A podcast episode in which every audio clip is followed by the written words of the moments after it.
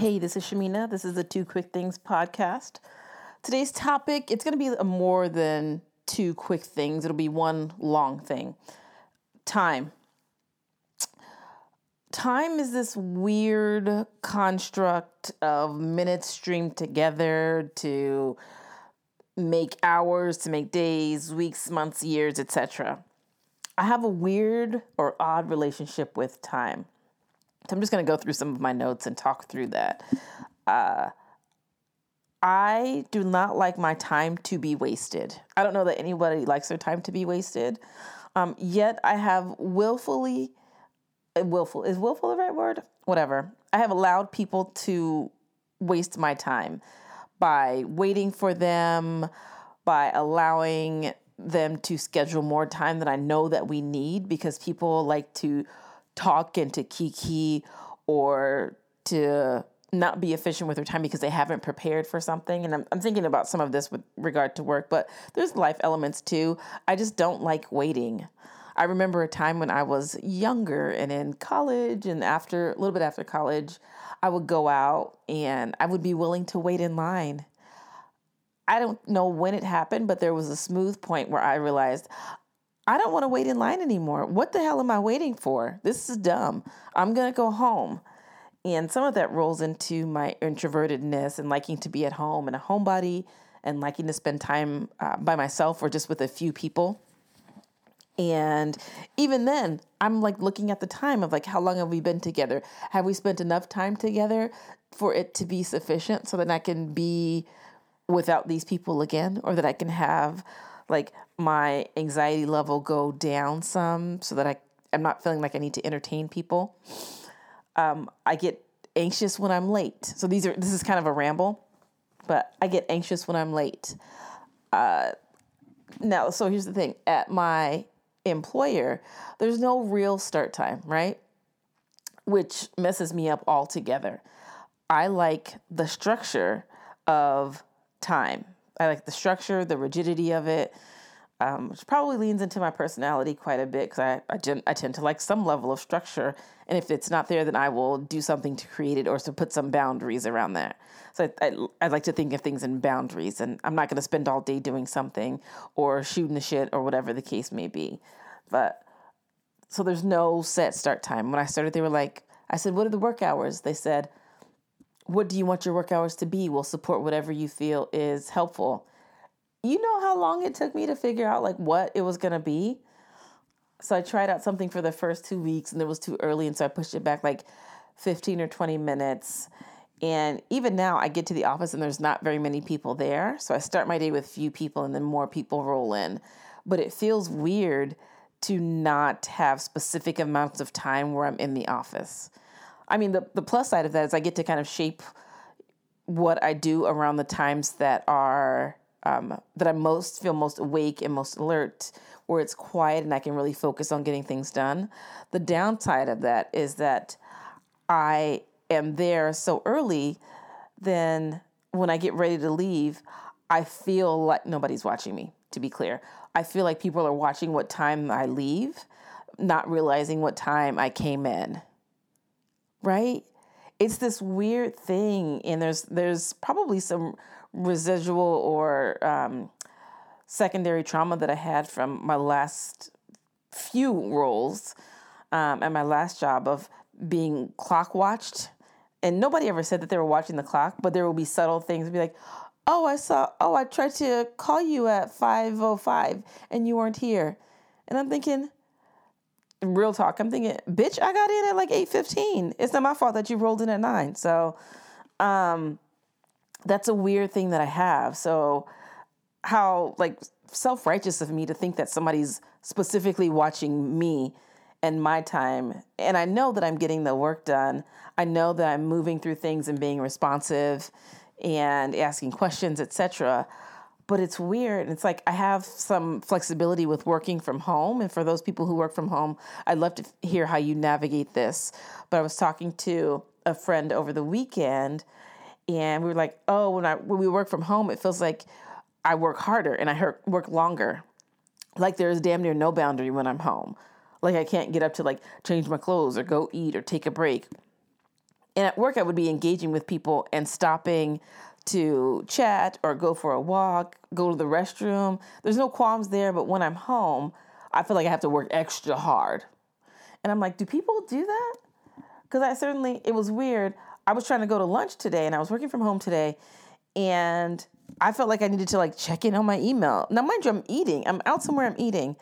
But I'm like, oh, I better hurry up and get back because somebody's watching me. I'm at home. Nobody is watching me. But it's this thing with time that like I got up on quote unquote time and I stayed working all the way to the quote unquote end of the workday until like 5, 5.15. I'm thinking, nobody is here watching me and I'm actually working. Why do I feel guilty about this?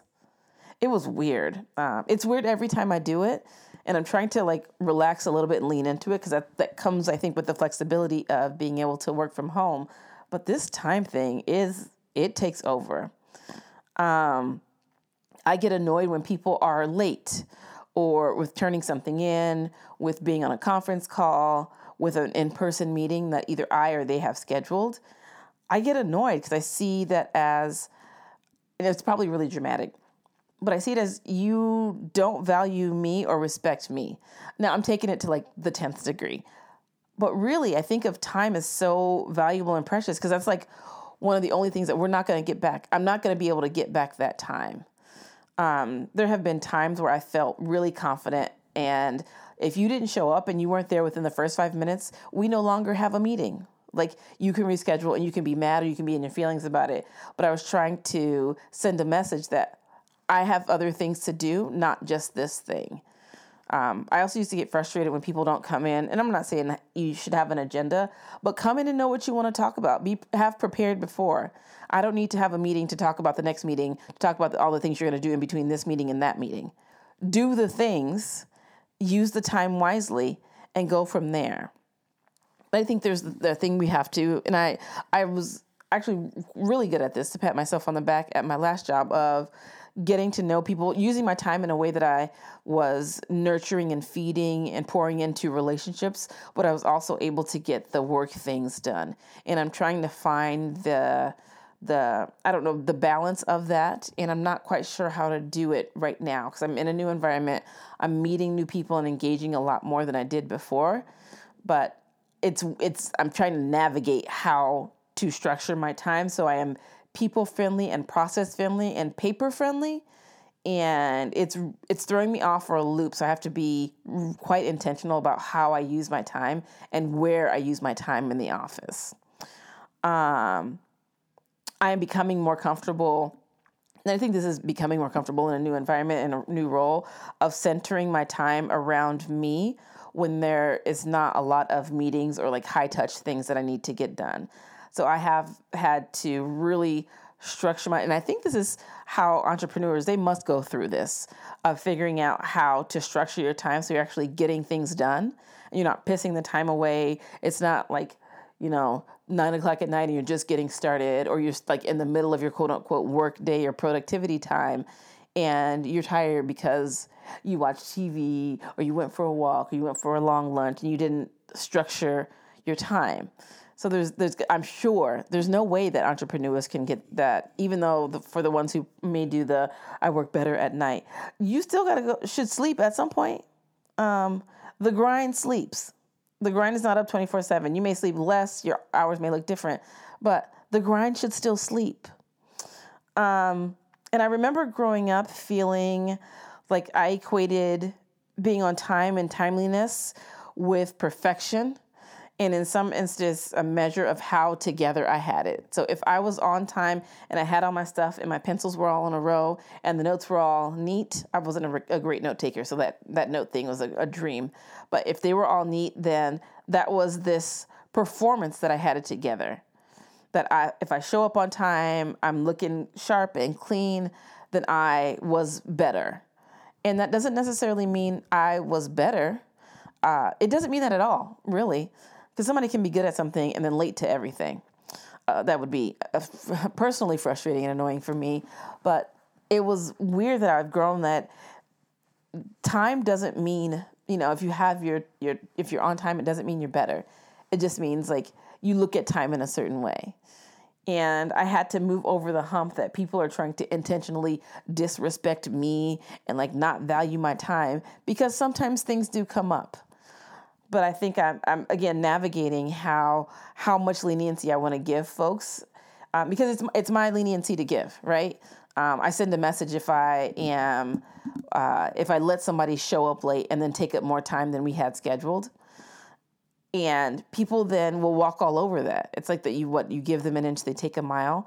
The times when you do that people will con- consistently think that it's okay to do that with your time. They can come late because they know that you'll stay late.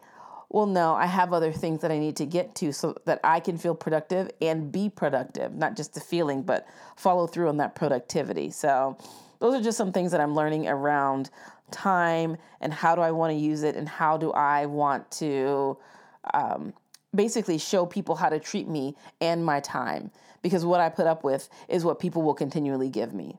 So if I don't if I'm not waiting around 5 minutes after, then you will need to reschedule. You need to find another time.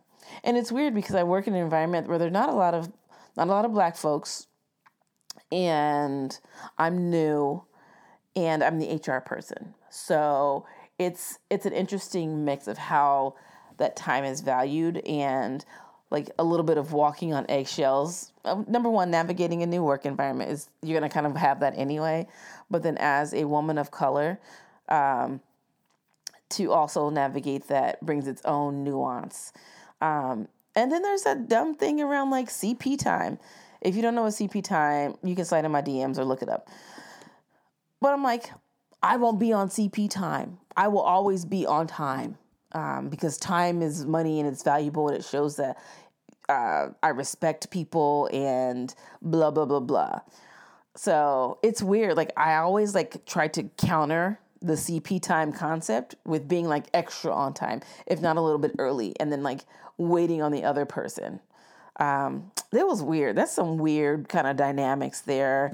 I'm sure there's some weird stuff around race. There's some stuff around like being um, female um, yeah, of trying to not rock the boat in those ways that um, people would expect, like a black woman to or a black person to be in terms of time and how that is. So that's it's weird. I don't fully get it, but um, do y'all have any like odd or interesting things with time or ways that you see time? Um, that are quirky or unusual, or you're like, yeah, that makes sense to me. Um, hit me up and let me know. I would love to hear if I'm the only one. It's fine to be the only one. I know I'm not because I've certainly had this conversation with several people in person, so I know I'm not the only one. But I'd love to hear your thoughts on that. Um, let's see. I'm gonna try to structure my show because I like structure. I'm going to try to do a few things and figure out like a good format. I was talking to that um, about my show over the weekend with a friend and figuring out like I should have like some sort of a consistent format um, that's going to be number one consistent and number two like push me to prepare a little differently. So I am going to start to provide um, podcast or book um, recommendations, I guess uh, I'm not sure how else to call it, but things that I've listened to or read or articles that I've read that I think are helpful or interesting, and I want to share them with you, the listener. So the first, I have this week I have a book and a podcast. Um, I think I'll go podcast first. Um, no specific episode, but there's an NPR podcast called Hidden Brain um, and the host, his name is Shankar Vedantam. I have no idea if I said that right, but that sounds like how he says it on the show. And I couldn't find his name because I didn't know how to spell it. Anywho, I guess I could have just looked up the name of the podcast. Neither here nor there. It is a um, you don't have to listen to the, the show in any order but it's really it's a smart podcast but it's also accessible in terms of the language that he uses and the things that he talks about. I remember like when i first started listening there was an episode on like wealthy people and how they navigate the wor- the world with their wealth and how they just have a different like set of rules and how wealth managers and people who work with wealthy people navigate the world and they don't have there are things that they don't necessarily need all the time. Like, oh, you don't need a passport because if you're flying a private plane and you're flying into a private airfield, nobody's checking your passport when you get there. Crazy, right? But it's all it's just a really smart show. So any episode you listen to, by all means, you should get something out of it. Some are better than others, as anything else, but it's a great show. Um, and it's been around for a few years. And the other one is a book that I recently read slash listened to because I can listen better um, on my commute than anything else. It's called I'm Still Here Black Dignity in a World Made for Whiteness, and it's by Austin Channing Brown. And when I tell you that this book was giving me everything, I I listened to it and I had to keep rewinding and I actually wrote notes like in my phone about this book because it was so true to my experience as a black woman who navigates a world that is mostly white, or at least in the spaces that I'm in that is mostly white. I, if you are looking for insight, um, or if you want to see yourself as a black woman in a space or a black person, um, or if you're looking for insight, it's not going to give you all the answers, but it'll show you something. If you're a white person or a non-black person, non-black person of color, um, it will give you insight into what we go through as black folks, black women primarily, specifically. And it was just everything. I would recommend to anybody that you listen to it, you read it, you really pay attention to it because there's some things that I I felt seen in that book. I felt like she was talking about me because Austin is a female, and there's a reason um, they share the story of how they got their name. So it is a fantastic read. So I'm trying to read slash listen to more books and um, want to share some more of those with y'all. All right. So the other thing that before I go, I was recently at the You retreat um, hosted by Myleik Teele. She has the You podcast. I will talk about that at a different day, the podcast. But that retreat, I don't have words right now for what it was um, to me. Um, I think I wrote on Instagram that it was the best thing that I didn't know that I needed. And so I will do a kind of recap of that experience once I fully absorb it. But it was everything like talk about feeling seen and heard and loved on. And there is no other, um, there's no better compliment that you can receive from a black woman. Like to be in that space and to be seen and gassed up and hyped up by other black women and like no drama. It was everything. I met my crew there. Um, there's no words and I'm I was damn near about to get emotional about it, but I'm not going to right now, but I will I will talk about it. I promise at another date because there's so many gems and it was so such an amazing experience. I feel so grateful and so blessed to have been in that space. Um, and I can't wait to continue to dive more and like pick up the gems that were placed on me and I didn't even realize. So that is going to come. I can't say if it's going to be in this coming, the next episode or the one after, but ooh, so ready. Anywho, um, that's all that I have for this episode. You can find me on, let's see, Facebook and Instagram under Two Quick Things. You can also listen to the show. I've been holding back because I forgot all the places that the show is. Um, let me see if I can do this now. This is a little sloppy. My bad. I'll do better next time. Um, but you can listen to the show on Apple Podcasts, Google Play, SoundCloud, Spotify, and Stitcher. So it's all of those places. If you're already listening, you know where to find it, but share it with your friends. Thanks so much for listening. Sorry I'm late this week, even though the episode was about time. So I appreciate it. Take care. Bye.